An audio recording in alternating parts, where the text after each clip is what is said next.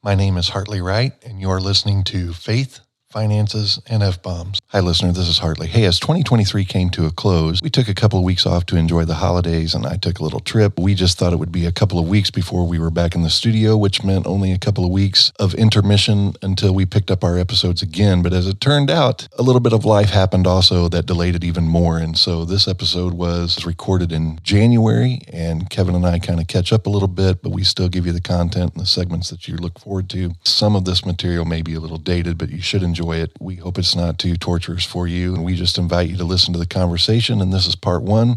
I'm glad you're here and I hope you enjoy it. If you enjoy listening to Faith, Finances, and F Bombs, help us out and tell someone about it. Or better yet, post a review or a comment. You can find us on social media searching Faith, Finances, and F Bombs and tweet us at Faith Moneybomb. Kevin and I are both on Facebook, and you can leave a comment via email f.bombs at hartleywright.com. We hope you'll spread the word and thanks. Now, let's get on with this episode.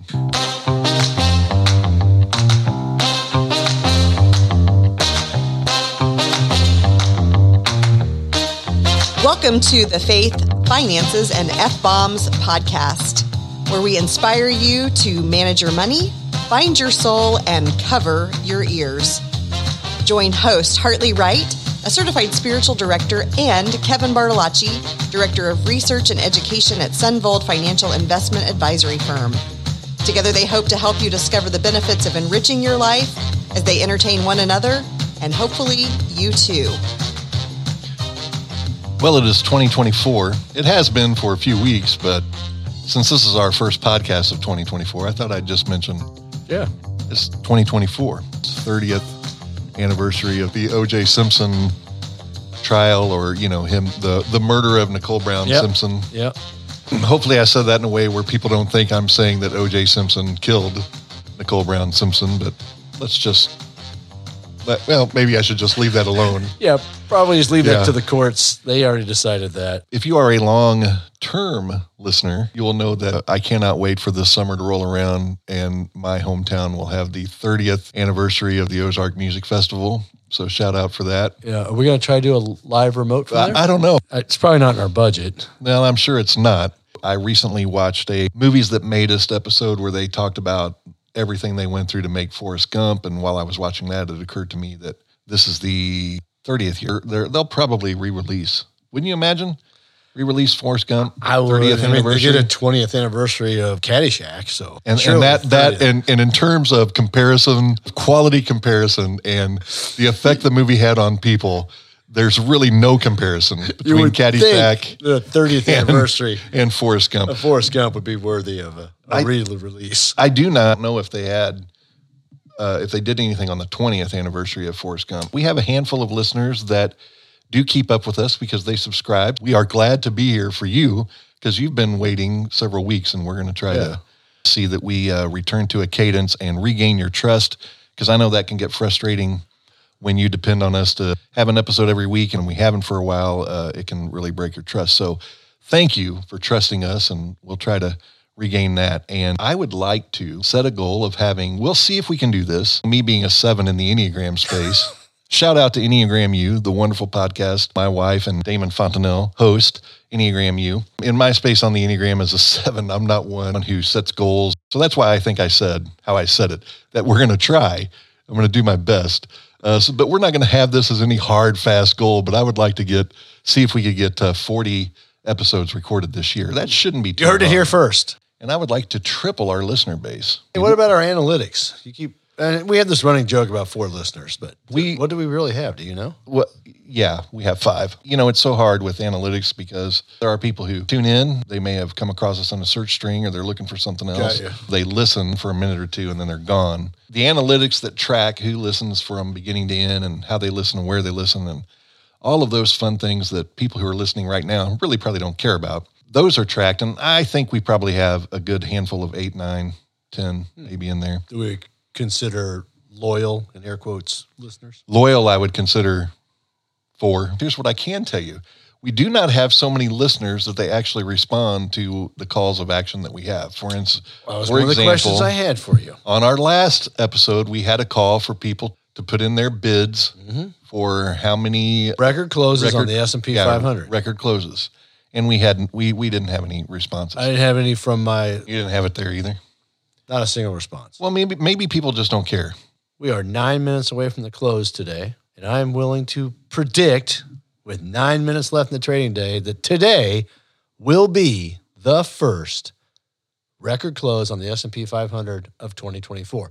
So, if you want in on the contest, you know, I'm, I'm all about Hi, listener. It's Hartley. I'm cutting in one. and rudely interrupting as you hear our conversation fade out in the background to let you know that you can catch the entirety of this conversation in our bonus episode called Join the Contest. You can catch the entire conversation of that and the opportunities available for you to join in and have some fun. And we hope you will. We invite you to do that. And now it's time for my voice to fade out and allow you to hear the conversation. about what it looked like, but use your imagination. Getting better? I'm not 100%, but I am as close as I have been since before Christmas. I haven't spit anything out of my chest for two days. Yeah, I hope you guys aren't eating right now. Well, enough of that. As Yeah. Courtney says, no one cares how you feel. How are you doing? I know you came through the holidays, first Christmas holiday without your mom. I know your dad had a birthday earlier this month. Yeah. Oh, he's You're- also the sixth. January's tough for me. Just Sorry, we'll general? get we'll come back to you in a second. But you know, Jumping back to you. Yeah. Is it because of your seven it- on the it's, Enneagram? no, no, no, it's not. It's it's tough for me because my brother passed away in January. Uh-huh. My sister has a birthday and passed away in January.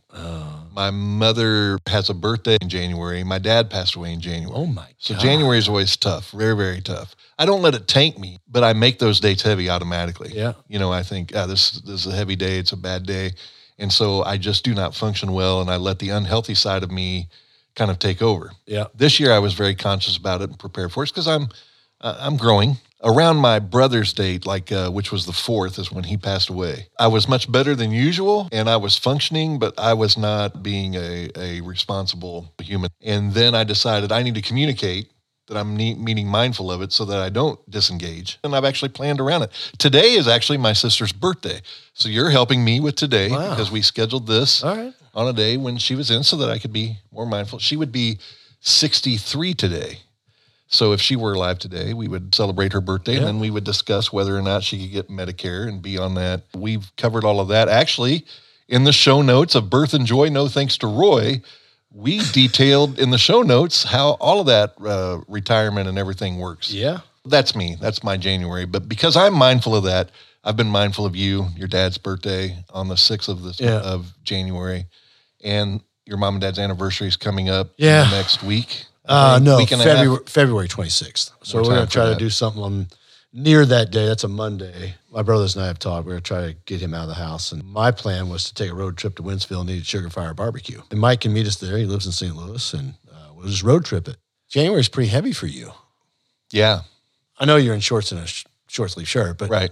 how are you with cold weather? I'm good with cold weather. I So enjoy you- the cold more than general, the hot. okay. In general, Crappy cold weather Yeah. when it's dark all the time doesn't depress you Yeah, like it so does me. that's what you're asking. Yeah. How are you? How like you? seasonal affective. Correct. Disorder. Yeah, yeah. Sorry, I misunderstood at first. But No, but I, I- I started noticing probably a decade ago the short duration of daytime, the cold weather, being jammed up inside was really starting to get to me. right. I now have two different seasonal affective disorder lights that I try to keep on. A day like today when the sun's out, even though the wind chill's like negative 20, I'm okay because I got sunshine. We get these long periods of time. For those of you that don't live in the Midwest or on the West Coast, we have had, what do you think? Or for our two, you- two days of sunshine the last two weeks. Yeah, probably. I mean, it's just like, oh my God, it's cloudy all day again today. I've never really struggled with that too bad. I've, it's never been a big deal to me. I just kind of roll with whatever's going. If anything, what affects me is how fast time seems to be going more and more. It's going to get worse. And it is going to get worse. Hi, listener. This is Hartley, and I want to tell you about my new podcast I'm debuting in two months.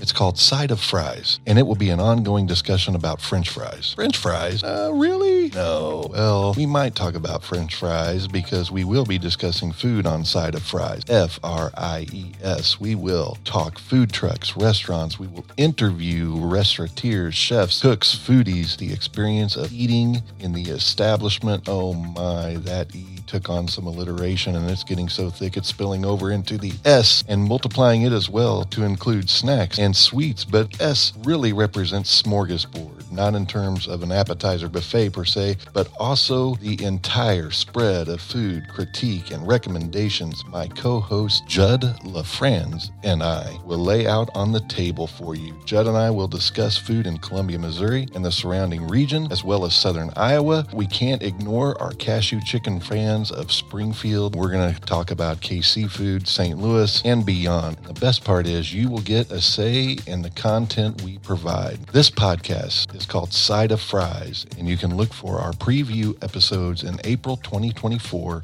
on your favorite streaming platform. Here's one thought I had, and then we can get into our actual segments. All right. You know, faith, finances, and F bombs. But uh, I did have this one thought. So, one of the things I think about because I'm really wanting to focus on being the best person I can possibly be in every way. And so, one of the things I think about, and every year I do think about this this time of year, being human, as most of us are, I think negatively. I'm a very optimistic person, but when it comes to self awareness, because I grew up in such a shame based, guilt ridden upbringing, Yep. And it was reinforced by many different sources that was always my default to be negative. And so some that's one part where i don't shake. Instead of me thinking about what did i accomplish what i i do tend to think about what did i not accomplish. And so something that comes around to me is how i shrink parts of my career. The biggest area where this happens is in my writing. I have always continually for 25 years made my career in terms of my writing small.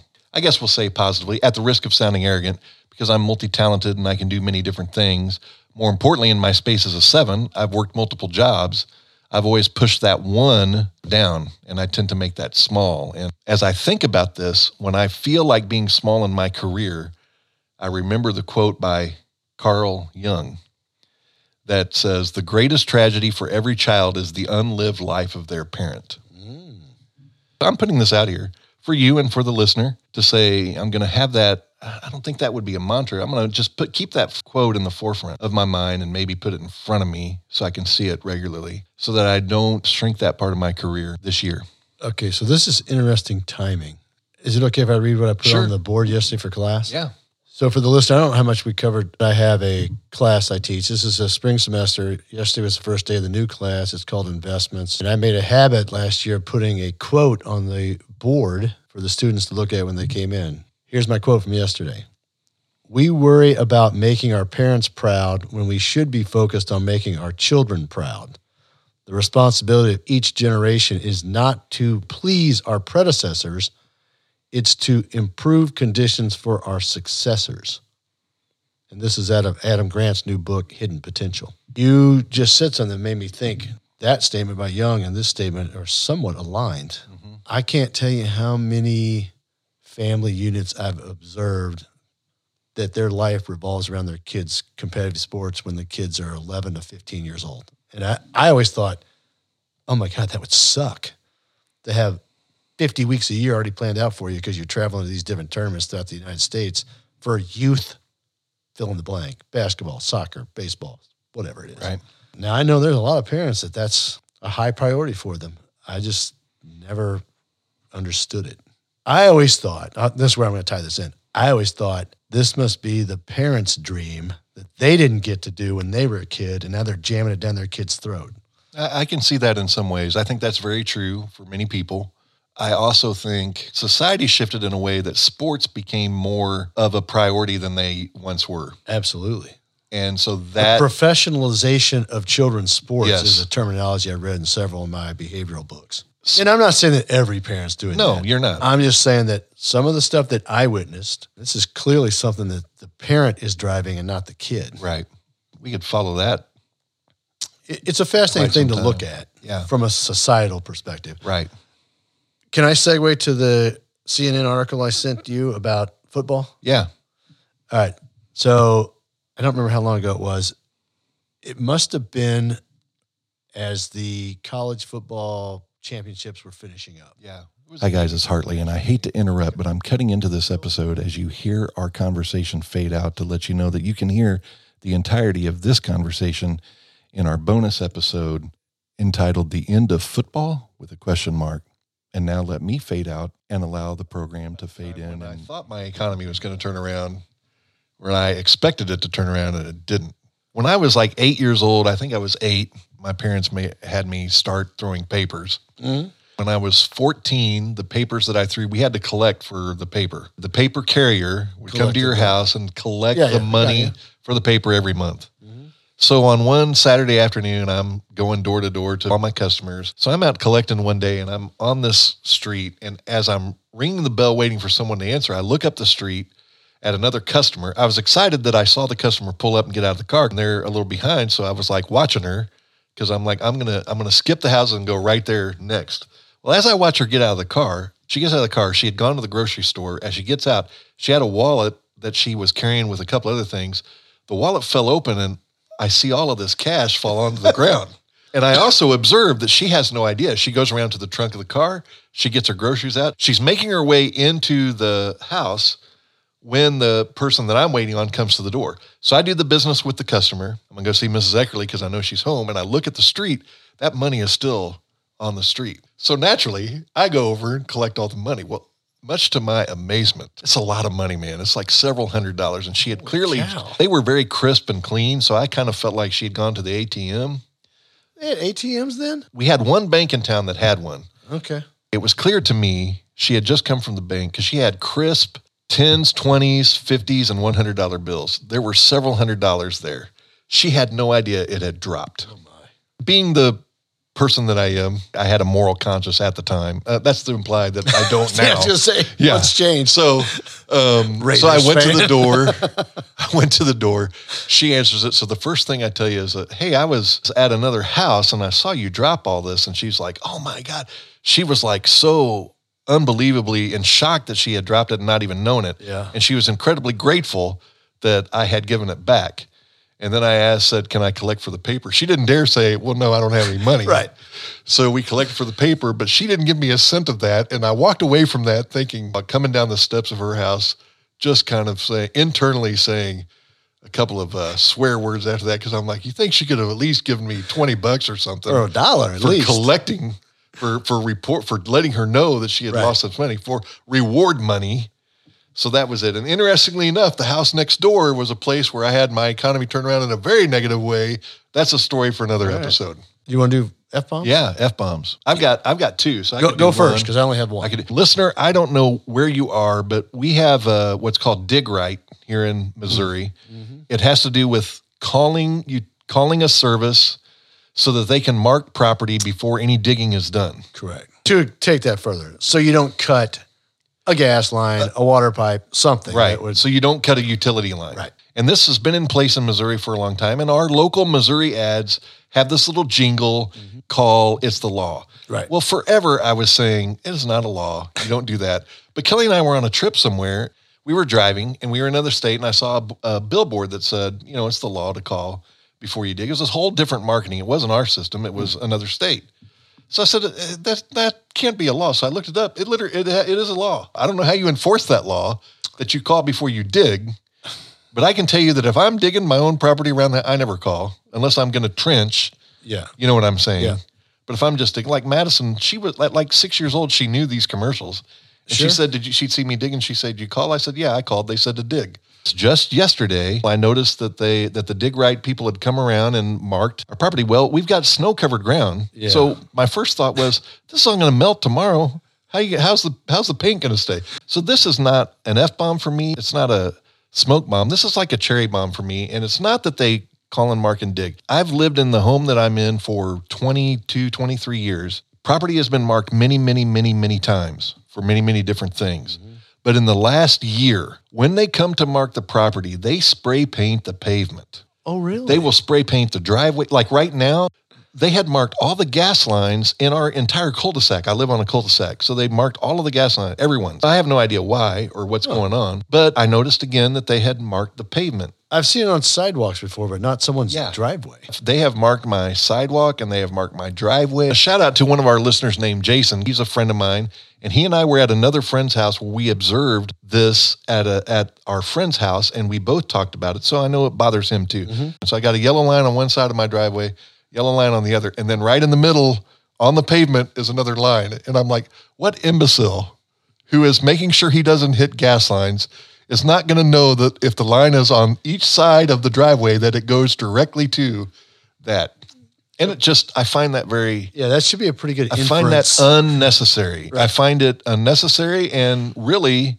the sidewalk so like you mentioned you've seen it on sidewalks Mm-hmm. before i get that because technically the sidewalks are not ours but the driveway i get i guess same argument i guess the easement right there yeah, isn't between the two sidewalks. yeah. Maybe that's why they mark it. Maybe they say it's not yours. Maybe. But that sidewalk they marked on the side of my house for my fiber internet to go in, that's mine. Yep. It's a cherry bomb for me. All right. Not that they mark, just that they're marking pavement because it's not going to go away. It goes away on the grass, Yeah. it goes away on other things, but it can permanently mark your pavement. I did not know that. Yeah, it's a new thing and it bothers me. Okay. Maybe we can get that changed. We've been pretty successful yeah, we'll over the see. years. I'm sure we've talked about this. I can't remember if it made the cut or not. But in March, we get roll carts. Yes, we have not talked about it. I chose the smallest one possible, 35 gallons, if I remember right. Yeah, so a- they're getting delivered. I totally forgot about this. Yeah, it's coming up, man. I'm so excited. So, a couple things about that. Courtney and I were talking about this just yesterday. And I said, here's my plan.